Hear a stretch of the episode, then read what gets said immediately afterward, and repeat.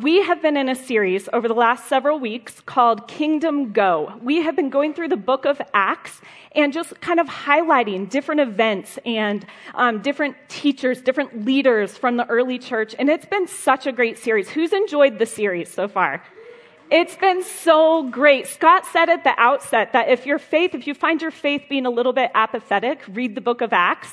And I think that's definitely been true for me as we have looked at just the way that God used the early church and the early church leaders to take the gospel, the good news about the life, the death, and the resurrection of Jesus from Jerusalem to Judea to the ends of the earth. And knowing that, like, we're still part of that. We are part of taking it to the ends of the earth. We are the direct beneficiaries of those early church leaders. And it really does just like light a fire inside you, I think, when you just realize what an amazing thing that we are a part of. Um, we're going to continue in this series this morning. We are going to be in Acts chapter 17.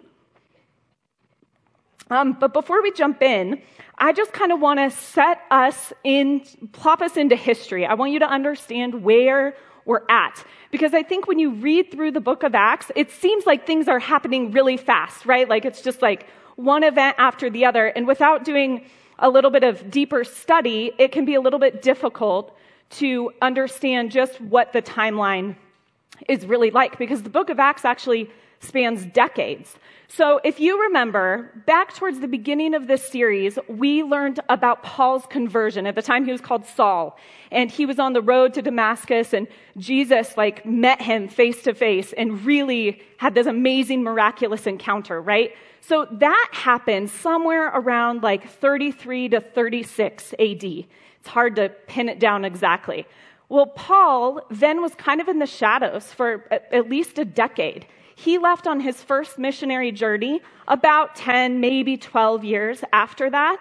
Last week, Scott taught us about the council at Jerusalem and the decision that the apostles made at that council about how the Gentile Christians should be included in the church and whether or not they had to follow the Jewish laws and customs. And that probably took place somewhere around like 48, 49, latest would be 50 AD most likely.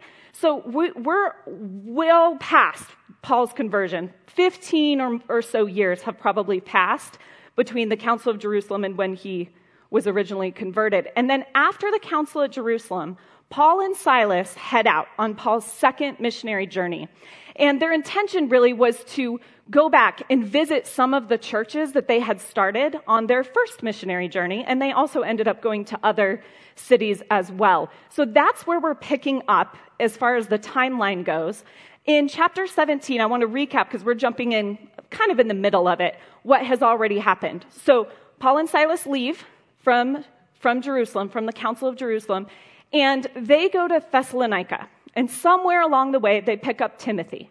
So Timothy, Silas, and Paul are in Thessalonica, and they go to the synagogue and they're preaching the gospel. They're telling people about Jesus. They're using the Old Testament in order to help people understand that it was all pointing to the Messiah and that Jesus was and is the Messiah. And people were responding, but the Jewish leaders in Thessalonica got really upset and they drove Paul and Silas and Timothy out. So they go to Berea, another city, and in Berea they find a much more receptive audience to the gospel, and people are coming to Jesus. The Bereans are searching the scriptures. They're listening to Paul's teaching and verifying that it's true by searching the scriptures, and things are going great. But then the Jewish leaders from Thessalonica hear that they're up to their same mischief in Berea, and they head to Berea. And so Paul, for whatever reason, leaves Silas and Timothy in Berea, and he is escorted to Athens. And he tells the, the guys who escorted him, hey, can you have Silas and Timothy meet, meet, me, meet back up with me as soon as they can. And he's left in Athens on his own. So that's where we're picking up. We're going to jump in in Acts 17. We're going to look first at verse 16 to 21. Now, while Paul was waiting for them at Athens, his spirit was provoked within him as he saw that the city was full of idols. So he reasoned in the synagogue with the Jews and the devout persons and in the marketplace every day with those who happened to be there. Some of the Epicurean and Stoic philosophers also conversed with him. And some said, What does this babbler wish to say? Others said, He seems to be a preacher of foreign divinities because he was preaching Jesus and the resurrection. And they took him and brought him to the Areopagus, saying, May we know what this new teaching is that you are presenting. For you bring some strange things to our ears. We wish to know, therefore, what these things mean. Now, all the Athenians and the foreigners who lived there would spend their time in nothing except telling or hearing something new. All right, we're going to pause there for a minute. There's a few things in this passage that I want to draw your attention to. First, Paul arrives in Athens. He starts walking around. He sees all the idols, and his spirit is provoked within him. I just want to have that stick in your mind. We're going to come back to that in a little bit. And so then what he does is what he always does. Paul always, in every city, he goes to the synagogue first or to the Jews if there weren't enough men in that city to have a synagogue. He goes to wherever the Jewish people gather and he tells them about Jesus. And then he goes to the marketplace where the Gentiles are and he starts talking about Jesus there too. So he does that here in Athens. But I want to draw your attention to the word reasoned. It says, So he reasoned in the synagogue with the Jews and in the marketplace with whoever happened to be there. Now, that word reasoned, the Greek word, forgive me if you're a Greek scholar, because I'm not going to say this right, it's dialogomai. That's the Greek word. But it's important because this word means to reason, to discuss, to discourse, to argue, to dispute, and it actually has a kind of connotation of the Socratic method, the use of the Socratic method. Now, the Socratic method was a way in which a teacher would pose questions to the students to kind of expose the underlying beliefs and assumptions, the presuppositions that the student already held. And then the teacher uses those very underlying beliefs to kind of poke holes and refute the premise that the student holds. So this was a very intentional, very well crafted, this was full engagement on Paul's part. He didn't just walk into the marketplace and get up on a soapbox and start preaching to people, he was asking questions, he was listening, he was seeking to understand the culture that he had come into. So that's the first thing I want us to notice. The second thing I want to point out is that when Paul went to the marketplace, when I think about the marketplace, I think about King Soopers Marketplace on 80th and Wadsworth, right? Like, you go and you get your groceries. And commerce did happen in the marketplace, but the marketplace was actually, the Greek word is agora, and it means an open space that served as like an assembly area. It was a place where people gathered for commercial and civic and social, political, economic, philosophical, philosoph, philosoph, philosophical. Thank you. thank you. Uh, you guys, thank you. um, and religious discussion. So really, like the marketplace was like the the heartbeat of the culture. This is where everybody gathered. We, the lead thinkers were there. This is where the artisans would come to display their artwork. This is where merchants would set up their, their stalls to be able to sell their wares. This is where the news heralds would come to tell people, hey, here's what's going on. They would herald the news of the day. So this was a really, really important place in the culture. And that's, Paul goes right to the middle of it, right into the middle of it to ask questions, to discourse with the people who are there. The next thing I want you to pay attention to here is who Paul ended up talking with. Now, he probably got into conversations with a lot of people, but the scriptures tell us specifically that he spoke with some Epicurean and Stoic philosophers. Now, these two worldviews were very prevalent in Athens at the time that Paul was in the marketplace. So the Epicurean worldview, the Epicureans were kind of like the relativists. They thought that the most important thing in life, the highest goal in life, was the pursuit of pleasure and the avoidance of pain. So that's what they spent their life on. And then the Stoics, they were kind of in opposition to the Epicureans in some way because they were the moralists. The Stoic philosophy said that the development of self control and of fortitude and logic were the highest virtue. They tried very hard to rise above any pleasure or pain, to just accept whatever the moment would bring to them. They wanted to, you know, emotionally detach from anything that was happening. And Paul, sharing the gospel, butts up against both of these worldviews and catches their attention. And so these people say, well, you know what? You're, you're saying some strange stuff. Like, we want to hear more about this. So they bring him to the Areopagus. Now, the Areopagus was a very important, almost sacred site in Athens. It sat on a rocky outcropping up above the marketplace and had um, very important kind of ancient, even mythological legends tied to it. And it was also the site of ancient democratic proceedings. This is where issues of criminal and civic law were ruled on and where they would gather to talk about the important um, philosophies and religious ideas of the day. So this is a really important place where they bring Paul because they want to hear more about what he's saying. We're going to jump back into the passage now. We're going to look at Acts 17. We're now in verses 22 to 31. This is what Paul says. They bring him to this ancient, important site, and he begins to tell them about the gospel. But this is the most well crafted, unbelievable, unbelievable presentation of the gospel, I think, recorded in scripture to the Gentiles. So listen to what he says.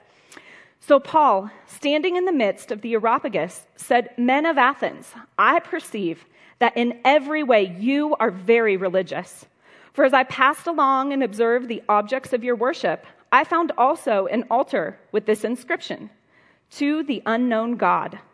What therefore you worship as unknown, this I proclaim to you the God who made the world and everything in it, being Lord of heaven and earth, does not live in temples made by man, nor is he served by human hands as though he needed anything, since he himself gives to all mankind life and breath and everything. And he made from one man every nation of mankind to live on all the face of the earth, having determined allotted periods and boundaries of their dwelling place that they should seek God and perhaps feel their way toward Him and find Him. Yet He is actually not far from each one of us. For in Him we live and move and have our being. Eat and as even some of your own poets have said, for we are indeed His offspring. Being then God's offspring, we ought not to think that the divine being is like gold or silver or stone, an image formed by the art and imagination of man. The times of ignorance God overlooked, but now he commands all people everywhere to repent, because he has fixed a day on which he will judge the world in righteousness by a man whom he has appointed. And of this he has given assurance to all by raising him from the dead. All right, we're going to stop there again. There's so much we could unpack here and spend forever just looking at this masterful presentation of the gospel. But I just want us to look at a couple of things this morning. First of all, remember at the very beginning of this passage, Paul arrives in Athens and he begins to walk through the city and he just sees idol after idol after idol. And he was mad. It says his spirit was provoked within him. He could have started there. He could have stood up before the Athenians and started blasting them for their idolatry. But he doesn't. Instead, he praises them. He says, Men of Athens, I can see that you are very religious he uses what is sin. Their idolatry is absolutely sin, but instead of bashing them, he builds a bridge. He begins by building a bridge. And then he goes on and he says, You know, as I was looking at all of, all of your places where you worship, I came across this idol to an unknown God. And I'm here to tell you who that is. I know who your unknown God is. Now, it's really interesting. This is just a side note, but I found it interesting.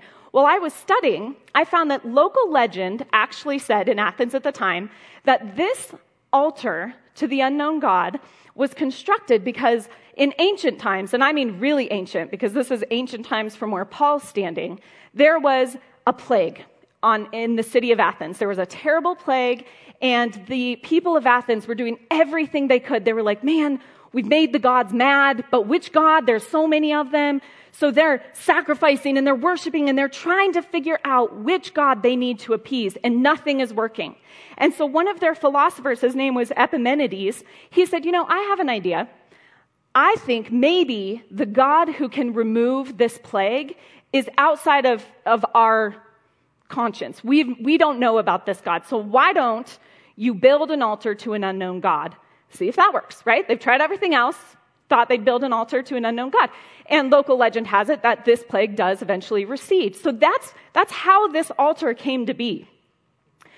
So then Paul goes on after saying, like, look, I see this altar to the unknown God. I know who it is. And he really expands their ideas about who God is because the, the Greek gods, there was a God for everything, and they fought with each other, and they were always getting mad about something and throwing temper tantrums and having power struggles. Really, they were just us, right? They were a reflection of what we know of our own broken hearts and humanity. And so their view of, the, of gods, of the gods, was, was really pretty small and petty. And Paul starts to tell them, like, no, this unknown God, I can tell you who he is. He's the creator of everything. He's in charge of everything. He wants to know you. He actually intended for you to live right now in this place, in this time, so that you might know him.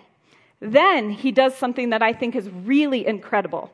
If you noticed, um, you may never have seen this before because I sure hadn't, but Paul quotes a, a philosopher, two of them actually. He says, for in him we live and move and have our being.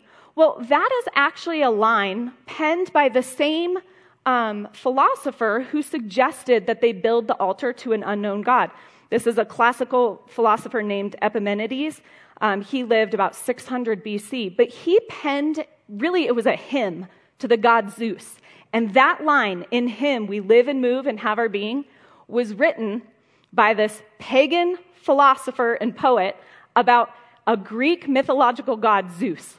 And Paul quotes him and says, let me point you to Jesus, because in Jesus, it's in him that we live and move and have our being. And then he quotes another philosopher who lived a couple hundred years after Epimenides. His name was Aratus. And he penned the line also to Zeus that um, we are indeed his offspring.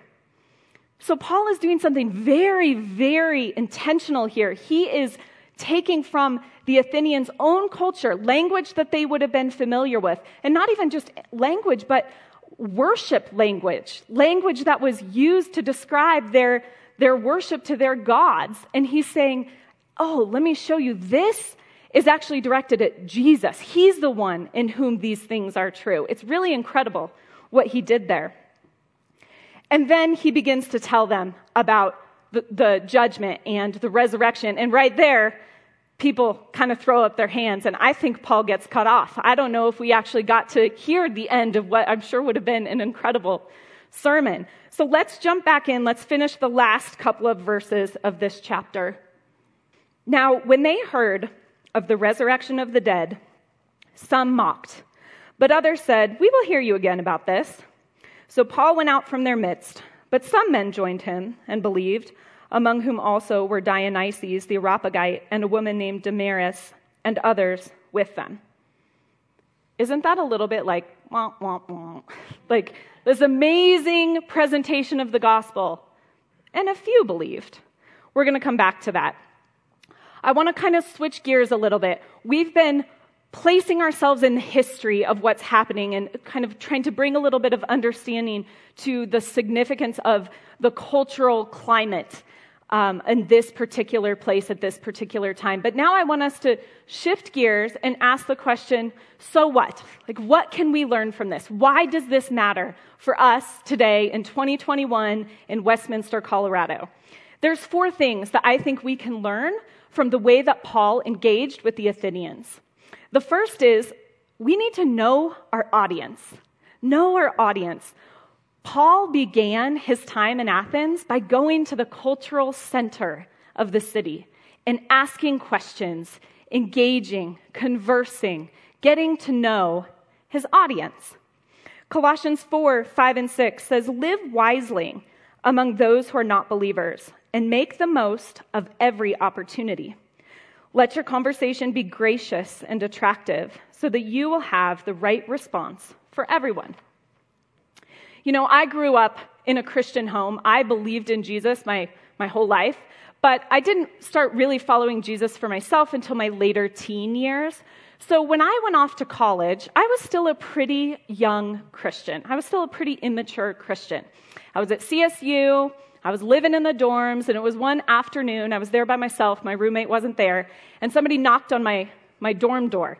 So I opened the door, and there was this college age guy standing at my door, and he just started talking. He had a pamphlet or a tract of some kind that he was holding, and he just started talking. And he was basically evangelizing me as if I were an atheist. Now, I'm not knocking him because it takes a lot of guts as a college kid to just go knock on dorm rooms and, you know, start talking to people. But he was answering a lot of questions that I wasn't asking because I wasn't an atheist. I was actually a believer already, but I was an immature believer. I had a lot of questions. They just weren't the questions he was answering.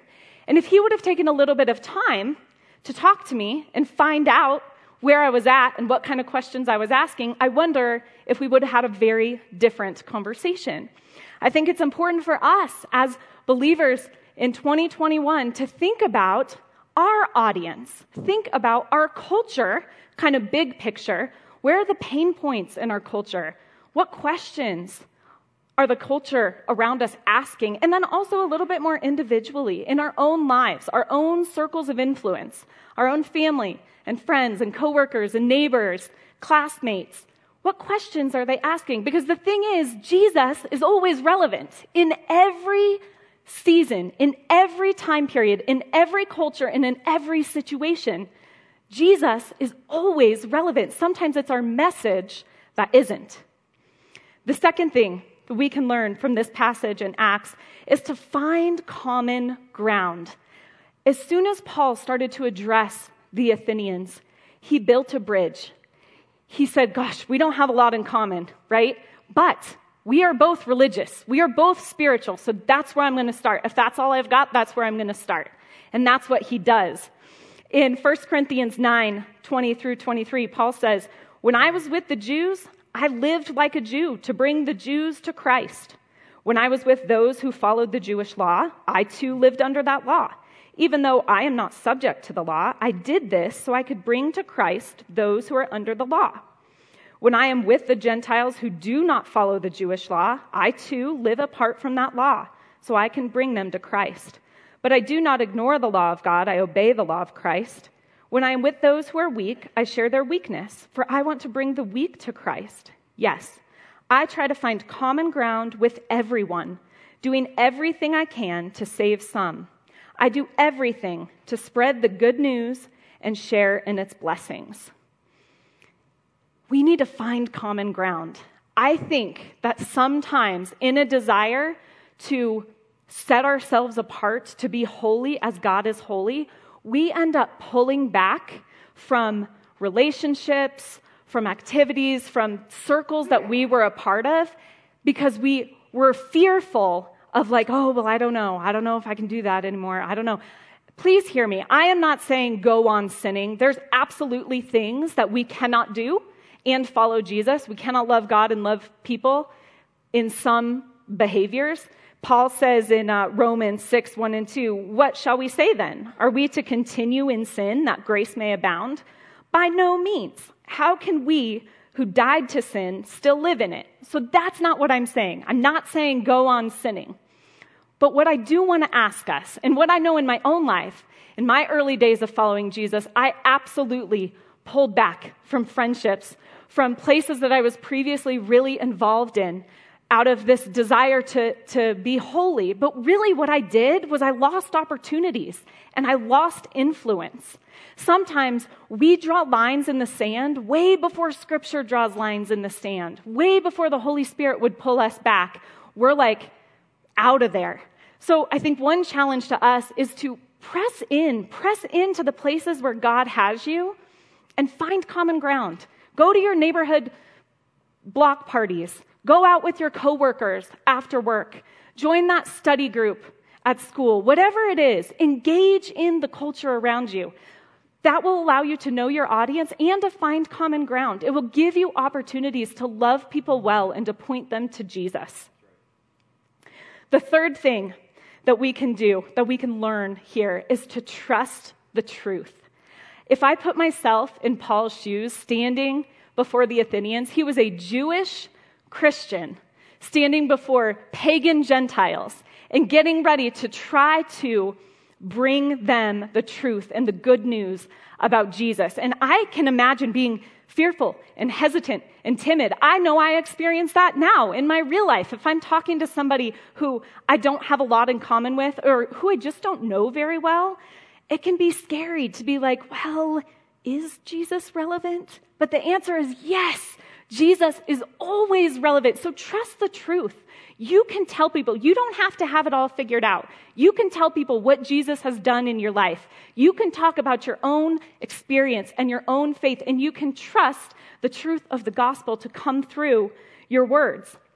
Jesus tells us in John 8 32, and you will know the truth, and the truth will set you free. How many know that people need to be set free? People need to be set free. And the only way for somebody to find true freedom is in Jesus. So let's not hold that back. Let's trust the truth.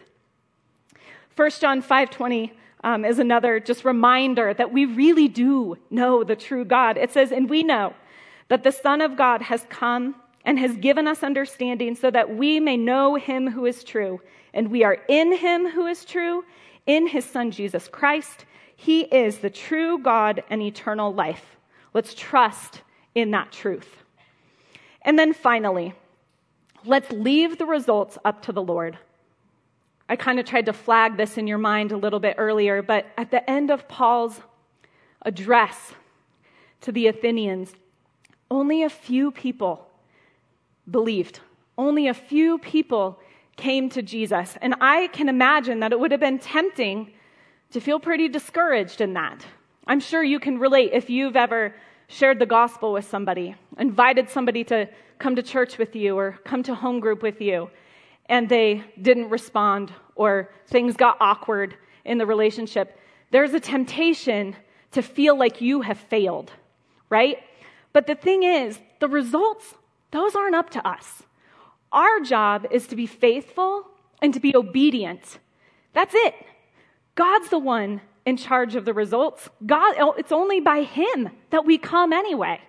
In John 6 44, Jesus says, No one can come to me unless the Father who sent me draws him. It doesn't matter how eloquent we are or how not eloquent we are. It doesn't matter how convincing our argument is or how much we stumble. It's not us that speaks people into the kingdom of God or convinces people to follow Jesus. That is a work of God that's outside of us. We just need to be faithful to proclaim the truth wherever we go and whatever opportunity God brings to us. In Ephesians 1 17 and 18, we're just reminded of the same thing. It says, The God of our Lord Jesus Christ, the Father of glory, may give you the spirit of wisdom and of revelation and the knowledge of him, having the eyes of your hearts enlightened, that you may know what is the hope to which he has called you it's God who enlightens our hearts. It's God who opens our eyes to the hope that we have in Him. So leave the results up to God. Don't, don't stop sharing because you had a bad experience or because somebody didn't respond the way that you hoped that they would. Keep praying for them. Keep telling them the good news every opportunity that you get. I think it's really interesting that within 200 years of Paul's address to the Athenians, at a time where the pagan worship was just rampant when Paul stood before these men. But within 200 years, Christianity had swept the entire empire.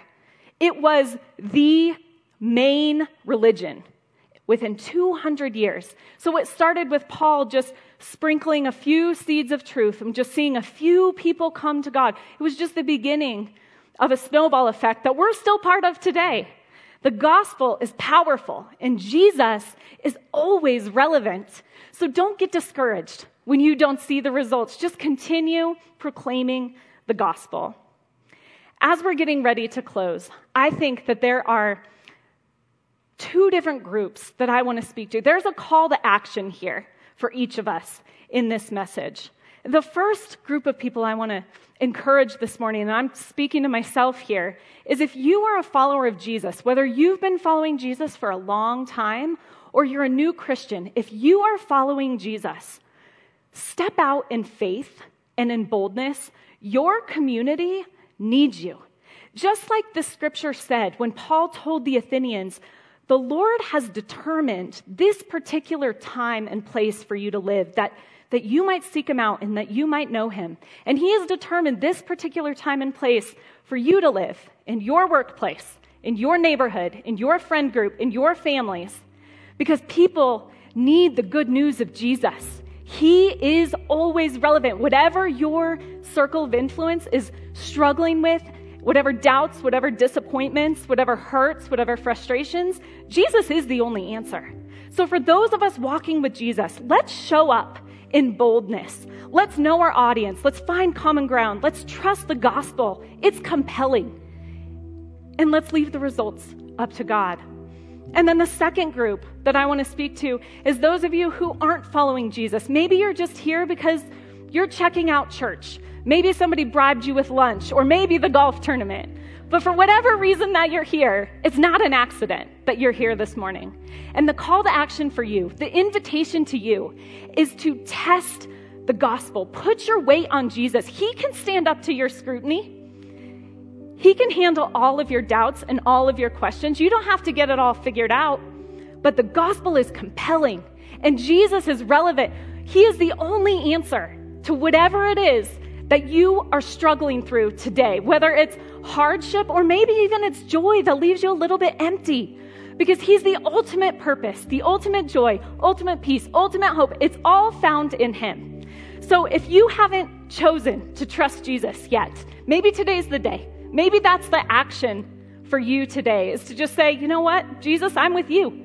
I believe in your life, your death, and your resurrection, and I'm going to follow you. I don't know what that means or what it's going to look like, but today I'm going to start.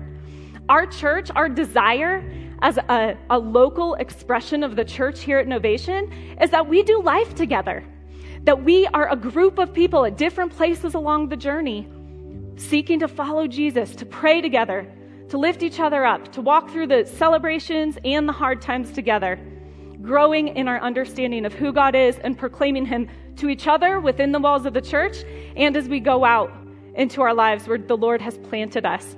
So I'm going to pray for us as we get ready to go. But if you would like prayer this morning or if you have questions, our leaders will make themselves available up here. Please don't walk out. If there's even a little bit of like, oh, I would like to talk with somebody or I would like to pray with somebody.